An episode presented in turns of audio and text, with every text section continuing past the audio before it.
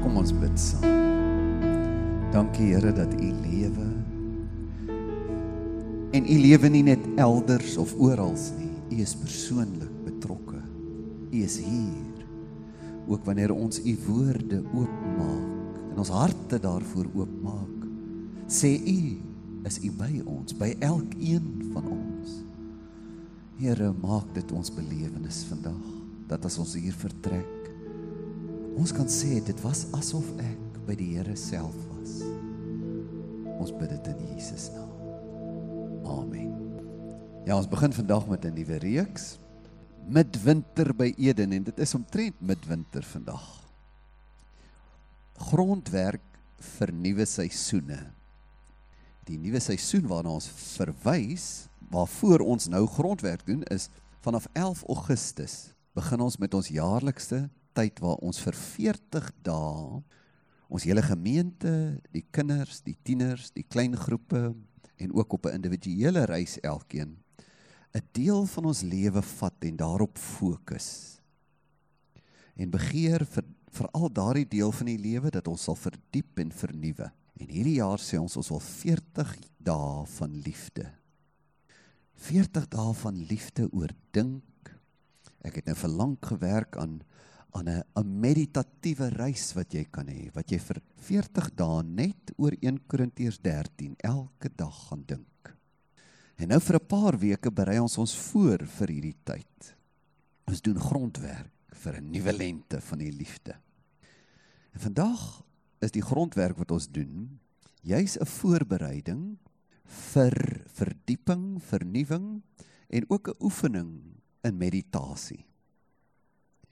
Hoe mediteer 'n gelowige oor die skrif? Daar's natuurlik baie soorte meditasies vir ontspanning ensovoorts en daaroor wil ek nie nou veel sê nie, maar ek praat van die soort meditasie wat die skrif voorskryf. En ons gaan saam 'n soort van 'n meditatiewe oefening doen oor woestyne. Die Bybel praat dikwels van woestyne. Daarom noem ek vandag afsprake in woestyne. Die Bybel het aangrypende verhale oor dinge wat in woestyne gebeur het. As jy die woestynverhale uit die Bybel haal, sal jy 'n baie groot deel van jou geloofstoerusting vir die lewe verloor. Dis een van daai groot metafore van die Bybel. Die woestynverhale wys vir ons hoe God ons lewe kan besoek in sekere seisoene en op sekere maniere. En dat daardie ervarings met God ons lewe ingrypend kan vorm as ons dit wil toelaat. Daar's te veel woestynverhale. Ons gaan net 'n paar vandag besoek. Maar die hele Bybel is vol daarvan en ons gaan vandag so reis effens meditatief deur vier woestynverhale neem. Nou voor ons aan hierdie woestynverhale dink, sal jy miskien onthou dat voor Jesus een wonderwerk gedoen het of voordat hy mense enigiets geleer het, sê die Bybel dat Jesus in die woestyn in is. Ons gaan nie daaroor vandag praat nie. Ek dink Jesus se woestyne ervaring omdat die Bybel niks daarvan sê nie. Dit sê net hy het vir 40 dae nie ge, uh, eet of drink nie. Hy het gaan vas. En uh, dan verduidelik die Bybel wat aan die einde gebeur het toe die duiwel hom versoek het. Toe hy begin honger raak. Maar ek dink in Jesus se misterieuse 40 dae in die woestyn wildernis is al die soort woestyn ervarings wat daar in die Bybel is opgesluit gewees. Want onthou die Bybel sê hy het vir ons mens geword. So hy het al die soort ervarings wat 'n mens kan hê gehad. Alle versoekings, alle dissiplines wat jy moet hê, alle voorbereiding vir sy lewe. Ek dink daardie 40 dae van sy lewe was 'n geweldige tyd. En as jy wil vermoed wat het daar gebeur, dan moet jy na die ander woestynverhale gaan kyk in die Bybel. Kom ons kyk na 'n paar woestynverhale.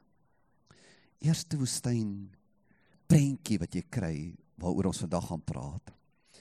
Kry jy hier aan die einde van die Bybel. En ek wil daardie woestyn noem die woestyn van beskerming. In Openbaring, dis natuurlik 'n boek wat met prentjies werk en beelde. Uh, skep die skrywer daarin hoofstuk 12 'n beeld van hoe die wêreld is. In hierdie metafoor wil hy jou wêreldbeskouing vorm, jou lewensuitkyk, hoe jy die wêreld verstaan. Kyk hoe verstaan die skrywer van Openbaring die wêreld. Hy sê die wêreld is 'n plek waar iets gebeur. Hy sê daar nou nou sê in prentjietaal. Hy sê daar's 'n vrou. En die vrou is nou 'n beeld van die kerk self. Hy sê die vrou het 'n kind in die wêreld gebring wat die wêreld regeer, gaan regeer. Maar die kind is weggeruk na God toe en hy's by die troon van God. Dit praat natuurlik van Jesus. Hy sê maar nou is die vrou die kerk. Bybel praat op 'n ander plek van die kerk as die bruid van Christus. Sê die vrou wat die kind wie die kind is nou in die hemel. Kyk wat sê hy van die vrou in vers 6.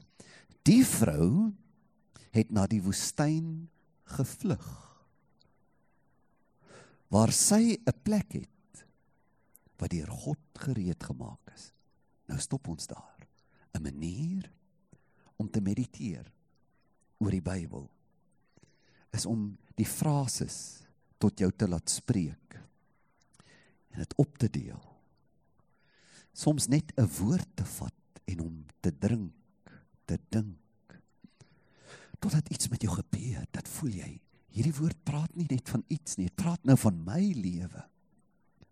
'n Ander manier om te mediteer is om die derde persoonstelling se eerste persoonstelling te maak. Dis nou nie die vrou nie, is ek. Ek kan na die woestyn vlug. Waar ek 'n plek het wat deur God vir my gereed gemaak is. Dat ek daar onderhou kan word en dan sê hy nou vir 'n 3 en 'n half maande, dis gewoon vir 3 en 'n half jaar, dis gewoonlik die teken, die getal wat simbolies is van die kerk wat vervolg word. So hierdie vers sê vir my, daar is 'n soort woestyn wat ek in my lewe moet hê. Daardie plek waarheen ek vlug, wat God vir my gereed maak. Daar waar ek voel iemand moet my nou onderhou. As iemand nou nie vir my iets doen nie, gaan ek nie kan leef nie. Daar's so 'n plek vir my. Wat 'n beeld. Nou laat ek dit insink. Here, die kere in my lewe wanneer ek voel ek moet vlug vir iets, dan hoef ek nie in moedeloosheid in te vlug nie. Ek hoef nie in morbiditeit in te vlug nie. Ek hoef nie sinies te raak nie. Ek hoef nie my rug op die lewe te draai nie. Ek kan na 'n woestyn toe vlug. En in daardie woestyn kan iets met my gebeur. Nou gaan hy verder. Ons gaan nie die hele hoofstuk lees nie. Die draak word uit die hemel gegooi. Dit is nou Jesus wat sê ek is in beheer. Ek is besig om dinge wat skeefloop te verander. Maar is nog nie finaal nie. Vers 13. En toe die draak sien dat hy neergewerp is op die aarde, het hy die vrou vervolg wat die seentjie gebaar het. Wat 'n beeld. Wat beteken dit? Dit wat ons verlede week oor gepraat het. Hier's twee dinge aan die gang. Ons leef as dit ware in twee wêrelde. Hier in hierdie wêreld is mense, die kerk, die vrou, die bruid wat sê ons wil God volg. Ons wil leef soos God wil hê. Ons wil nie hierdie planeet vernietig nie. Ons wil nie armes vernietig nie. Ons wil nie net vir onsself leef nie, leef nie, maar hier's 'n ander invloed, 'n mag wat God se wil haat. En hy vervolg die vrou wat die seentjie gebaar het. As 'n mag wat nie wil hê ek moet deel wees van die vrou nie, van die kerk daar's 'n mag wat alles in sy vermoë sal doen om vir my weg te kry van hierdie verhouding met God waar ek genoem word deel van die bruid van God. Hy vervolg daai vrou. Maar kyk nou wat sê die vers. Die twee vlerke van die groot arend is aan die vrou gegee. Ooh. Nou wanneer jy oor die Bybel mediteer, natuurlik hoe meer jy Bybel lees, hoe vrugbaarder word die meditatiewe oefening vir jou want een manier om te mediteer is as jy 'n 'n frase of 'n beeld raak lees, dan vra jy jouself waar anders is ook hierdie beeld in die Bybel. Nou hier is 'n wonderlike beeld. Die vrou word vervolg. Maar daar as sy in die woestyn bly, kan sy kan sy vlug, sy het vlerke. Jesaja 55 sê dit. Ag Jesaja 49. Hy sê moenie sê God sien my nie. Moenie sê my lewe gaan by God verby, die regte goed gebeur nie met my. Moet dit nie sê nie. 'n Mens voel soms so sê Jesaja 49. Almal voel so. Selfs jong mense kom op 'n plek waar hulle voel hulle kan nie aangaan nie. Gaan lees maar Jesaja 49. Maar dan sê hy so: "Maar die wat op die Here wag, kry nuwe krag. Hulle vaar op met die vlerke van 'n arend." Johannes gebruik die beeld van Jesaja en hy sê daar's 'n soort lewe. Wanneer jy vol voel hierdie lewe of magte in hierdie lewe of dinge wat ek nie verstaan nie, wil my lewe nie laat uitwerk nie en wil nie ek moet die regte goed doen nie. Dan kan ek vlerke kry en ek kan na die woestyn toe vlieg. Wat 'n beeld. So hierdie eerste woestyn waarvan ons praat, is 'n woestyn wat elke mens moet hê. Hoe versterk ek my? Wat maak ek met die bedreigings van die lewe en die versoekinge van die lewe? Maar kyk, kom ons mediteer nou. Sodat sy na die woestyn na haar plek. Nou moet jy stop. Dis my plek. Ek het 'n plek. Daar's iemand wat vir my wag. Ek het 'n plek. Ek het 'n God. Ek het ek het 'n oplossing vir die storm hier binne. Ek kan gaan as hierdie vervolging kom. Ek het 'n plek na haar plek kon vlieg waar sy uit die gesig van die slang onderhou word. Maar nou gaan hy verder kyk hierdie beeld. En die slang het uit sy bek water soos 'n rivier agter die vrou uitgegooi. Nou laat die beeld insink.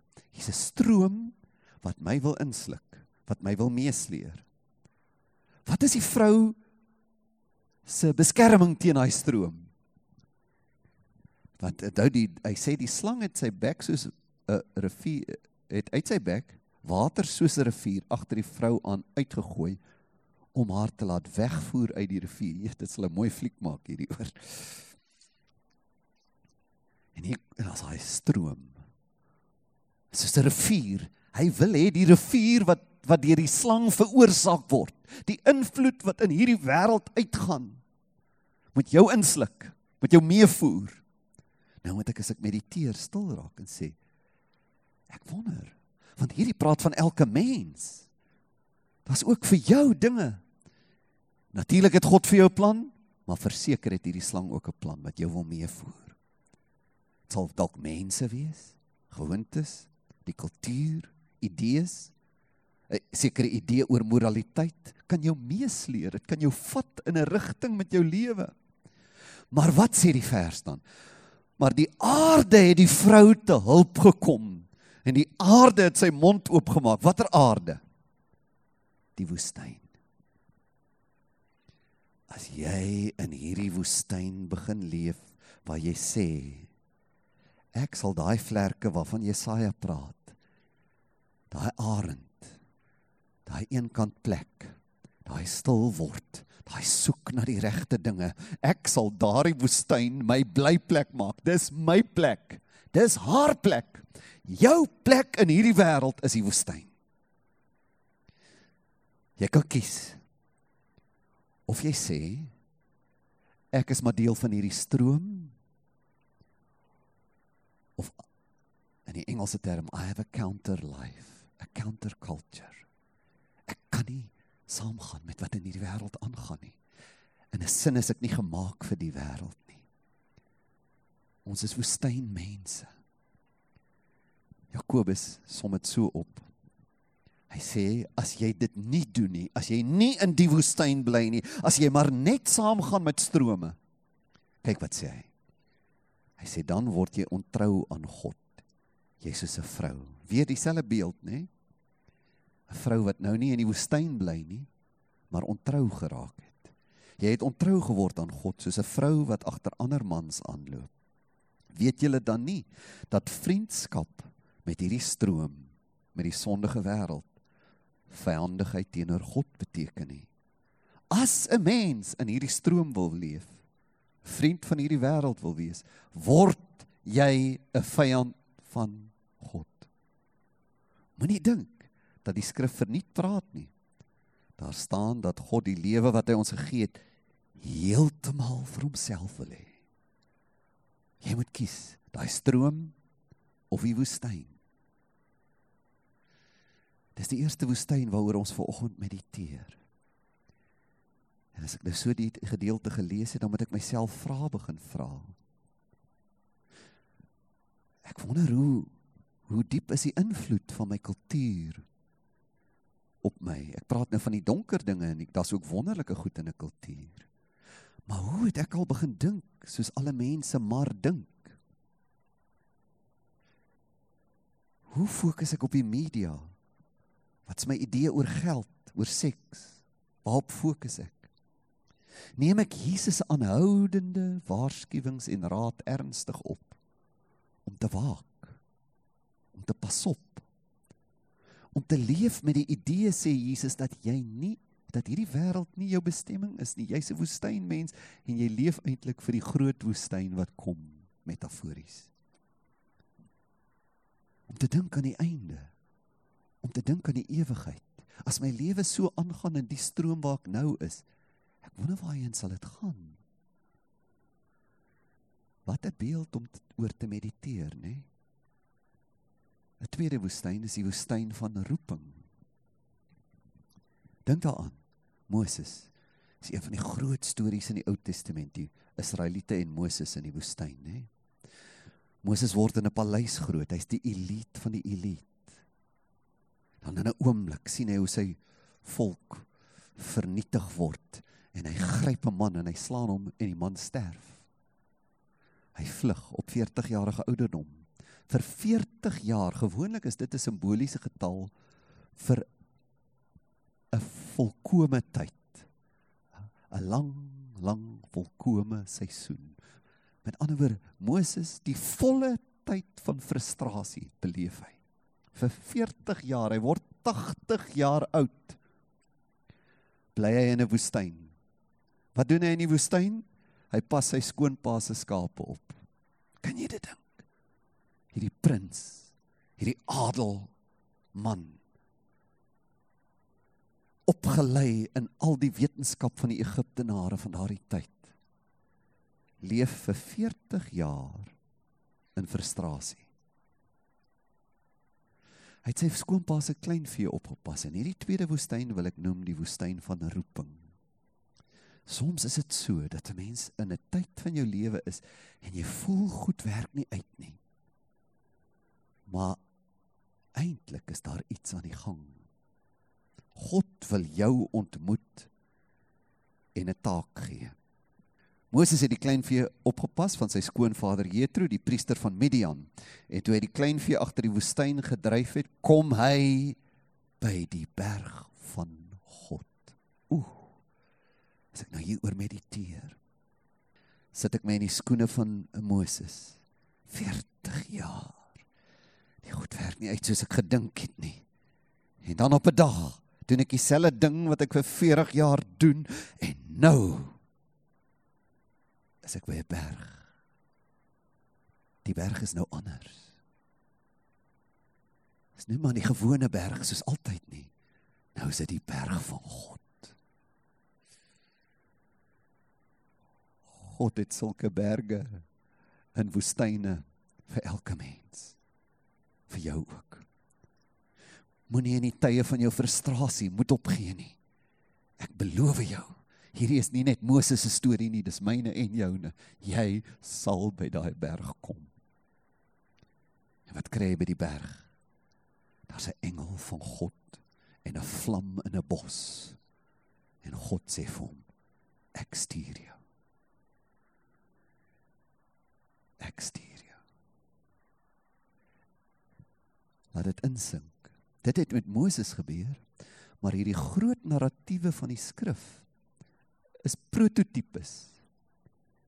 Dis voorbeelde van wat God met elke mens doen. Dis 'n blou druk.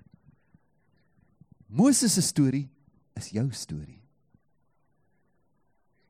Moses se 40 jaar is jou 40 jaar. Nie letterlik nie. Kan 'n seisoen van jou jong lewe wees. Kan 'n tyd wees wat jy wonder wanneer gaan ek my lewensmaat ontmoet? Wanneer gaan dinge vir my uitwerk soos ek wil? Wanneer gaan dinge vorder? Gaan net vat maar daai skape elke dag. Op 'n dag kom jy by 'n berg. Ek wonder of jy dit glo. Dat die woestyn van roeping 'n woestyn is vir elke mens. Dat God vir jou in seisoene van jou lewe take het. As dit waar is, die seisoen waarin jy nou is, wat dink jy is God se taak vir jou nou? Dit kan wees berei jouself voor.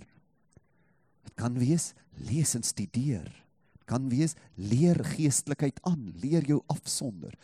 Dit kan wees bou 'n besigheid op sodat jy later kan gee.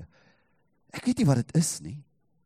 Maar as jy glo ek is 'n geroepene en in elke woestyntyd van my lewe, elke 40 jaar is daar 'n berg en is daar 'n oomblik waar God sê nou ontmoet ek jou en ek wil hê jy moet dit vir my doen. Dit kan ook klein mikro seisoene seisoene wees. Hierdie week, Here, is iemand op my hart. Wat voel ek is agterstallig, wat moet aandag kry? Watter verhouding, watter taak?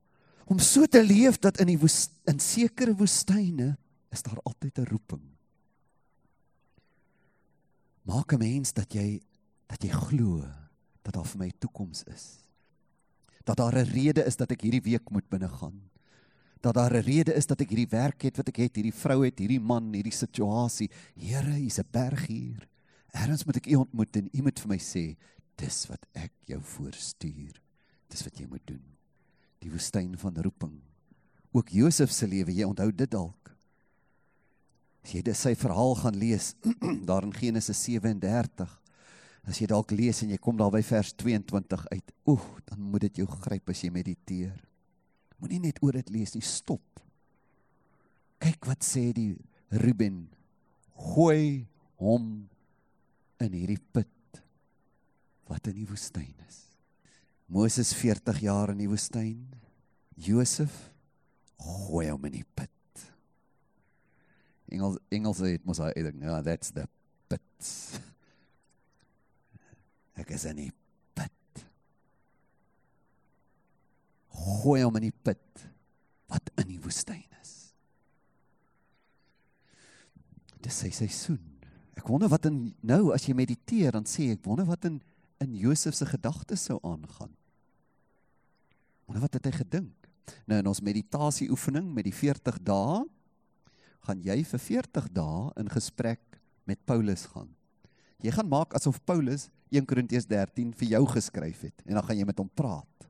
Dis ook 'n manier van mediteer. Nou goed, nou is jy Josef. Wat dink Josef? Hoe onregverdig is die lewe? Wat gaan met my broers aan? Hy kon selfs gevra het waar is God? Jy ken sy hele verhaal, nê? Nee? Hoe hulle hom verkoop en wat als met hom gebeur. Maar nou is daar 'n Psalm wat vanuit God se perspektief sê wat met Josef gebeur het. Kyk wat sê Psalm 105. Nou lees jy dit weer. Onthou jy mediteer nou. Jy soek vir woorde en frases en jy vra Here, waar? Waar praat die nie net van iets nie, dit praat met my. Nou sê hierdie is nou Josef se storie. Die psalmis sê, "But he Dis nou God. But God sent a man on aid. Josef dink, kyk wat vang my broers aan. Die psalme sê, "But God sent him." Daar's 'n woestyn waar God selfs negatiewe dinge wat mense aan jou doen of wat omstandighede aan jou doen vat en sê, "But now I am sending you." God stuur jou. God sends you. Jonk en oud. Jy wat hier is. As geen toeval in jou lewe nie. Jy's 'n gestuurde. God sent a man. Joseph sold as a slave. Nou, kom ons gaan in sy ervaring in. They put cruel chains on his ankles.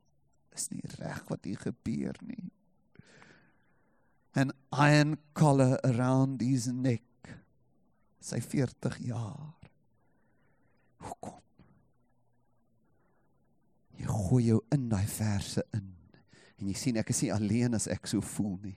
Ek is nie alleen as ek voel mense maak nie reg nie, die lewe maak nie reg nie. Maar dan kom jy by die, die woorde, o mense. Ante. Dit is een van die grootste woorde van die lewe om in jou hart in te bou. Te sê daar's altyd 'n aantal. Maar nie net aantal nie. Until God. Sê die put is al is jy waar? Josef is in die tronk. Daar's 'n dag in daai woestyn. Until God. Miskien is dit vir oggend 'n spesifieke boodskap vir sekere mense hier. Wat wou moet opgee? God sê vir jou maar daar's 'n aantal jy gaan spyt wees hou aan until God's word came to the Pharaoh and he released him. Hy's los. Jy voel nou alles is vas. Daar gaan 'n dag kom wat dit los is. En hy gou so, he released him and he appointed him. Daar's 'n dag wat God sê, goed. Tronk put is verby, woestyn is verby, tronk is verby. Nou is dit appointment.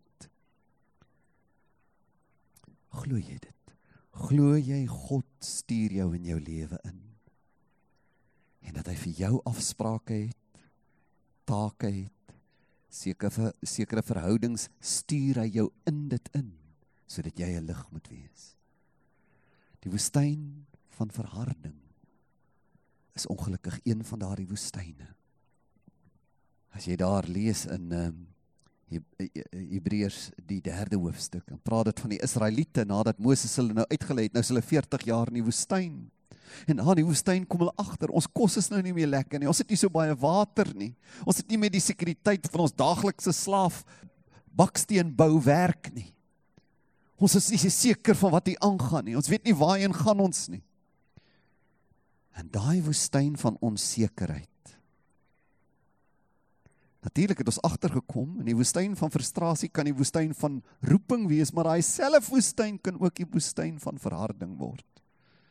As Josef daar in die put besluit het, nee, ek bly nie getrou nie en toe Potifar se vrou gekom het sê ag wel die ou hy reis oral, ek kan maar met die tannie. Dit kan ek 'n lekker tyd hê en dit is nou my sugar mommy en kyk wat het die lewe met my gemaak. Kyk, hier het ek nou 'n kans. Ek het al die geld onder my en die tannie saam met my en ek kan nog 'n paar ander byvroue kry en sy sê hart vir hart teenoor God het hy gemis wat God vir hom gehad het. Dit is wat gebeur in die woestyn van verharding. Die Israeliete draai hulle rug op God. Kom ons lees net die verse soos die Hebreërs skrywer dit vertel. Daarom soos die Heilige Gees spreek, vandag as jy sy stem hoor, verhard julle harte nie soos in die verbittering. Hulle het bitter geraak die dag van die versoeking in die woestyn nie. Waar julle vaders my versoek, my beproef en my werke 40 jaar lank gesien het. Weer 40 jaar, maar in rebellie, nê? Daarom het ek vertoornd geword op daardie geslag en gesê altyd dwaal hulle met die hart. Meditasie is 'n beeld. My hart kan al hoe verder van God af dwaal ek kan op 'n plek kom dat ek wonder of ek ooit regtig in hom geglo het. Ek dwaal van hom af. Dwaal met die hart. En hulle het my weer nie leer ken nie. In die woestyn kan iets met jou gebeur. Jy kan of God se manier met jou leer ken of jy kan jou hart jy kan jou hart laat verdwaal en glad niks agterkom dat God in hierdie woestyn saam met jou is nie. Hulle het hom nie leer ken nie. Sodat ek in my toorn gesweer het, hulle sal nie in my rus ingaan nie, my shalom, my doel vir hulle lewe nie. Sorg daarvoor broers dat daar nie miskien in een van julle, ooh, nog 'n woord wat jy kan gryp. In een van ons. In dieselfde gesin kan 3, 4, 5 mense heeltemal ateïsties wees. Een kan besluit ek wil die Here dien. 3 of 4 kan sê ons wil die Here dien. Een kan sê nee. Sorg dat daar nie miskien in een van julle 'n bose. Nou weet wie praat hy? Hy praat met Christene. Hy sê vir 'n Christen jou hart kan boos raak. In die woestyn. Boos. Ek het dit gesien met my eie lewe in hierdie kerk het al mense gesit wat deur moeilike tye gegaan het, dan hulle rug op God draai in daardie woestyn. Hulle het my persoonlik kom vloek en gesê dit wat jy preek is 'n en dan ek kan nie die woorde sê wat hulle sê nie. Hulle het boos geraak, boos. Hy haat my as hy na my kyk want hy haat God. Sorg dat jou hart nie daar kom nie dat hy boos en ongelowig raak deurdat hy van die lewende God afvallig raak nie. Hoe raak 'n mens afvallig? Jy raak ongewoon. Jy verwaarloos goed. Stadig maar seker is daar niks nie. En nie net niks nie. Donkerte. Hardheid. Boosheid. Die mooiste Christene het ek al gesien, het die donkerste booste harte ontwikkel. In die woestyn. 1 Korintiërs 10 sê vir ons, hierdie woestyn is 'n voorbeeld. Kyk wat sê dit. Maar al hierdie dinge het hulle oorgekom as voorbeelde. Die woestyne is voorbeelde en is opgeskrywe as 'n waarskuwing aan my wat in die einde van tyd leef, aan my. Want hy waarsku my. Daarom wie meen dat hy staan, moet oppas dat hy nie val nie. Moenie dink dit kan nie met my gebeur nie. Ag, ek sal nooit so slegte mens word nie. Ek is 'n goeie. Nee, nee, nee, nee, nee. Die woestyn is nie jou maat nie. As jy nie in die woestyn sê, Here, ek kies U nie, dan gaan daardie stroom wat die slang uitspieg jou insluk. Wie meen dat hy staan, moet pas op dat hy nie val nie, maar dan bemoedig Paulus ons weer. Hy sê, "Maar onthou nou, as jy in daai woestyn se versoekings kom, Alle mense het sulke versoekings. Geen versoeking het jou aangegryp behalwe 'n menslike nie. Dis menslik om op sulke plekke te kom, maar God is getrou. Hou vas aan hom wat nie sal toelaat dat jy bo jou krag versoek word nie, maar saam met die versoeking stuur hy ook die uitkoms. Eerens gaan Farao sê, "Kom." Maar as jy jou hart verhard het, sal Farao sê, "Kom," en as jy nie eens meer daar nie. En laastens vanoggend, die woestyn as 'n woestyn, al hierdie woestyne. Dis maar net vlakke van dieselfde diamant, nê. In die woestyn kan jy ook 'n dieper mens raak. Dawid vlug die woestyn in, hulle wil hom doodmaak. Kyk wat sê hy daar in die woestyn. O God, my God, is die woestyn van verdieping. O God, U is my God. Dit sê in die woestyn. U soek ek. My siel, my binneste dors na u. My vlees, my hele wese smag na u in 'n dor en uitgedroogde land sonder water. Die woestyn kan die plek wees waar jy sê, ek wil 'n dieper mens word. Ek wil God beter leer ken. Ek sluit af met daai selfde Psalm van vers 5 in 'n ander vertaling. My whole being shall be satisfied as with marrow and fatness, and my mouth shall praise you with joyful lips when I remember you upon my bed and meditate on you in the night watches.